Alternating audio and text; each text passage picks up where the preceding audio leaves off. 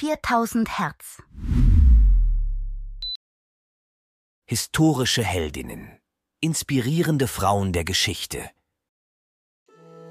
Mein Name ist Hildegard von Bingen. Ich wurde vermutlich im Jahr 1098 in Bermersheim vor der Höhe geboren, im heutigen Deutschland. Als zehntes Kind einer adligen Familie wurde ich früh dazu bestimmt, ein religiöses Leben zu führen. Bereits im Alter von acht Jahren kam ich in die Obhut von Jutta von Sponheim. Sie lehrte mich das Singen von Psalmen und die Heilige Schrift. Mit ihr zog ich ins Kloster Disi Bodenberg und dort legte ich mein Ordensgelübde ab.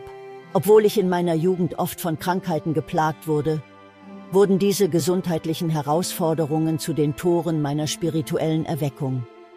In meinen Visionen, die ich angeblich seit meiner frühen Kindheit hatte, kommunizierte ich mit dem Göttlichen. Diese Visionen begleiteten mich durch mein Leben und führten zu einigen meiner bedeutendsten Werke, darunter das Givias, das Liber Vitae Meritorum und das Liber Divinorum Operum.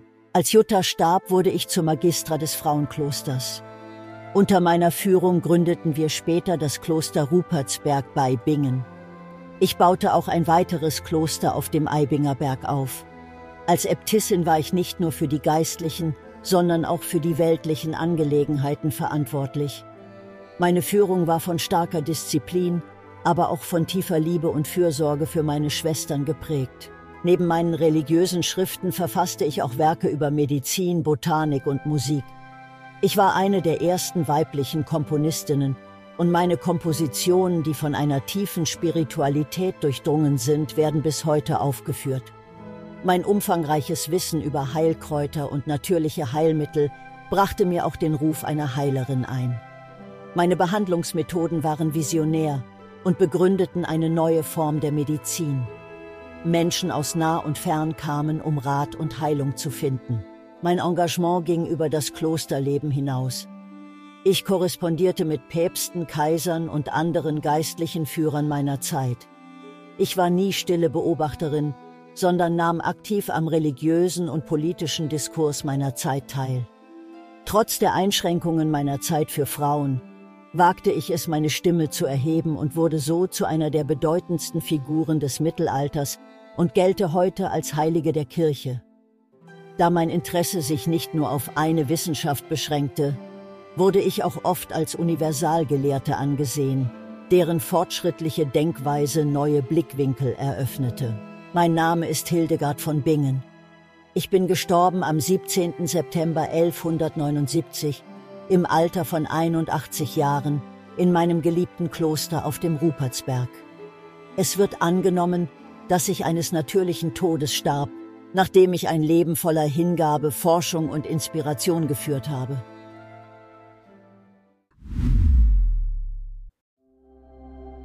Mein Name ist Rosalind Franklin. Ich wurde geboren am 25. Juli 1920 in London. Schon früh wurde mir bewusst, dass ich einen naturwissenschaftlichen Geist besaß und getrieben war von einem unbändigen Wunsch, die Geheimnisse des Lebens zu entschlüsseln. Meine akademische Laufbahn begann am Newnham College in Cambridge, wo ich Chemie, Physik und Mathematik studierte. Nach meinem Abschluss erforschte ich zunächst im Namen der British Coal Utilization Research Association, wie sich Kohle effizienter einsetzen lässt und leistete damit einen Beitrag zu den britischen Kriegsanstrengungen gegen Nazi-Deutschland. Zu dieser Zeit verfeinerte ich auch meine Fähigkeiten in der Röntgenkristallographie eine Technik, die ich später nutzen würde, um bahnbrechende Entdeckungen in der DNA-Forschung zu machen.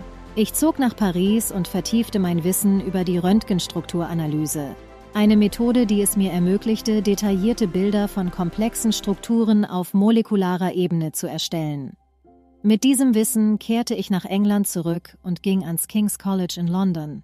Hier arbeitete ich mit Maurice Wilkins zusammen, aber unsere Beziehung war oft angespannt. Trotz der Schwierigkeiten, die ich als Frau in einem männlich dominierten Feld erlebte, machte ich weiter. Bekannt wurde ich unter anderem für das Bild einer DNA, das als Photo 51 bekannt wurde und das ich gemeinsam mit meinem Doktoranden gemacht habe. Dieses Bild war entscheidend für das Verständnis der Doppelhelixstruktur der DNA. Obwohl meine Arbeit entscheidend war, wurden meine Beiträge oft übersehen oder unterschätzt. Die Arbeit von James Watson und Francis Crick, die die Doppelhelixstruktur entdeckten, basierte auf meinen Ergebnissen. Sie erwähnten mich in ihrer Nobelpreisrede, aber mit keiner einzigen Silbe. Trotz dieser Rückschläge ließ ich mich nicht unterkriegen. Ich wechselte an das Birkbeck College und forschte weiter, diesmal über das Tabakmosaikvirus und das Poliovirus.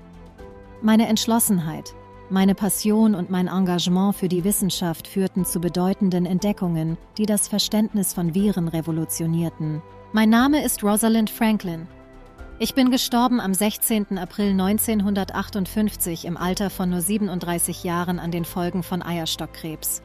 Mein Leben mag kurz gewesen sein, aber mein Erbe in der wissenschaftlichen Gemeinschaft und darüber hinaus ist unvergänglich.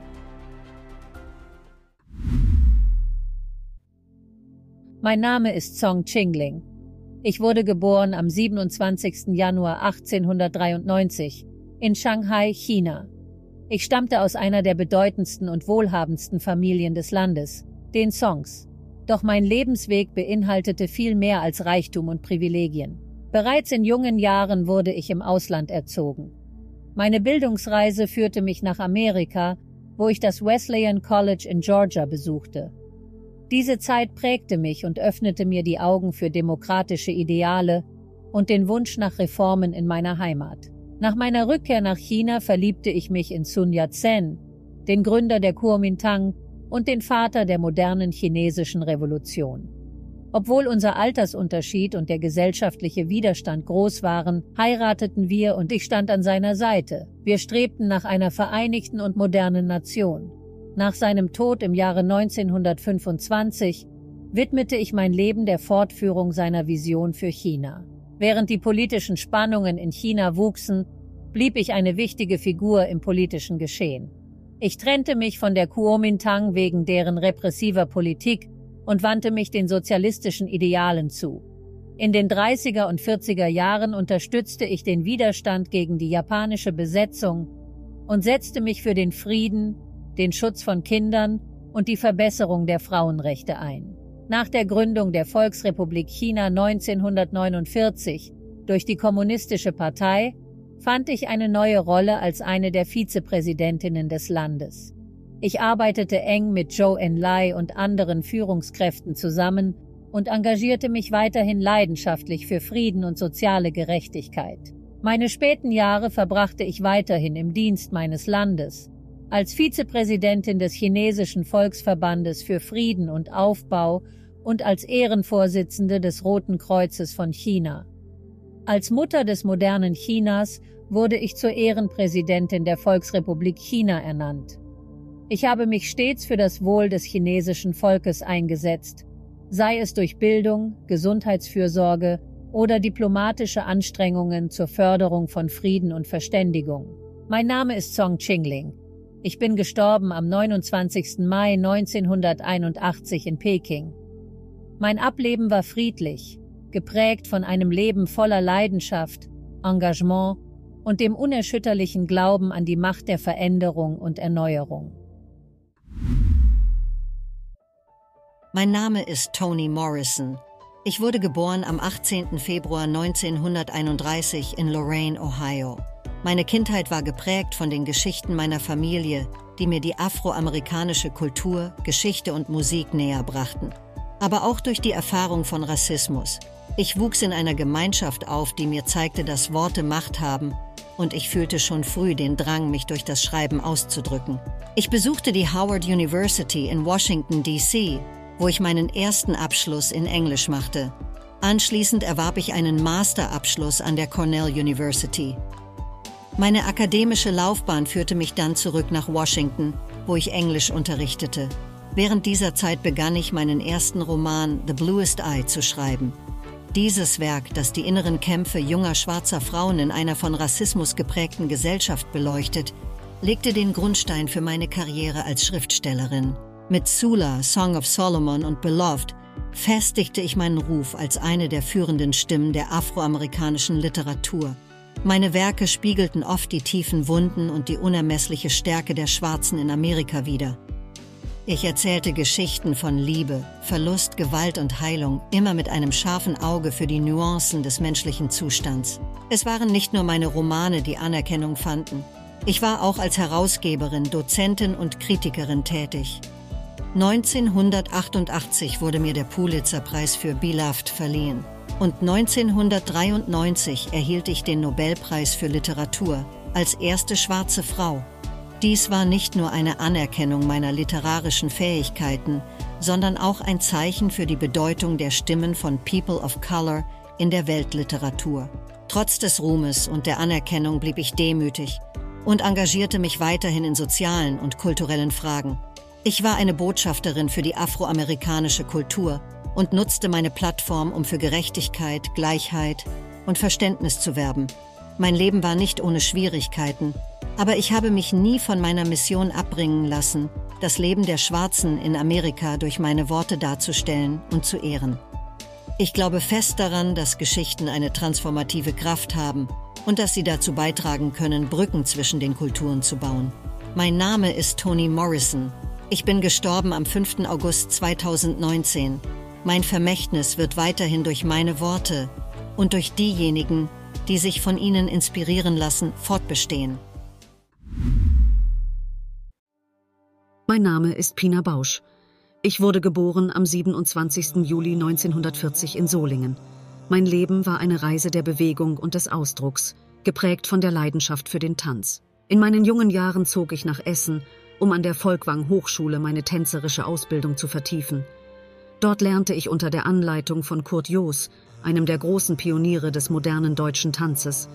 Mein Herz fand seine wahre Berufung – und es war klar, dass Tanz mehr für mich war als nur Bewegung. Er war Ausdruck, Gefühl und Kommunikation. Ich fühlte mich zum zeitgenössischen Tanz hingezogen und strebte danach, meine eigene Interpretation und Vision zu entwickeln. Ein Stipendium ermöglichte mir meine Erfahrungen im Modern Dance auf der renommierten Juilliard School in New York zu vertiefen. Anfang der 60er Jahre arbeitete ich als Tänzerin beim New American Ballet und beim Ballett des Metropolitan Opera House. 1962 kehrte ich zurück nach Essen und trat in die Volkwang Ballettgruppe ein. Schließlich übernahm ich deren künstlerische Leitung. Es war jedoch in Wuppertal, wo ich meine berühmte Tanztheatergruppe gründete, das Tanztheater Wuppertal. Hier, fernab von den großen Kulturzentren, entstand eine Revolution. Meine Choreografien verbanden Bewegung mit Drama, Ausdruck mit Erzählung. Ich brachte echte Emotionen, menschliche Erfahrungen und Geschichten auf die Bühne. Meine Arbeiten waren oft provokativ, stets ehrlich und tief berührend. Eines meiner bekanntesten Stücke, Café Müller, war eine Reflexion meiner Kindheitserinnerungen, in denen ich die triste Atmosphäre eines nachkriegsdeutschen Cafés darstellte. Viele sahen in meinen Arbeiten die Möglichkeit, die Grenzen des Tanzes zu sprengen und Emotionen auf eine Weise auszudrücken, die zuvor unvorstellbar war. Doch nicht nur in Deutschland fand ich Anerkennung. Mein Einfluss und meine Werke wurden weltweit geschätzt und zelebriert. Trotz der körperlichen und emotionalen Herausforderungen des Tanzes blieb ich bis zu meinen letzten Tagen aktiv und engagiert. Mein Name ist Pina Bausch. Ich bin gestorben am 30. Juni 2009. Ich starb nach einer kurzen, aber schweren Krankheit friedlich in Wuppertal.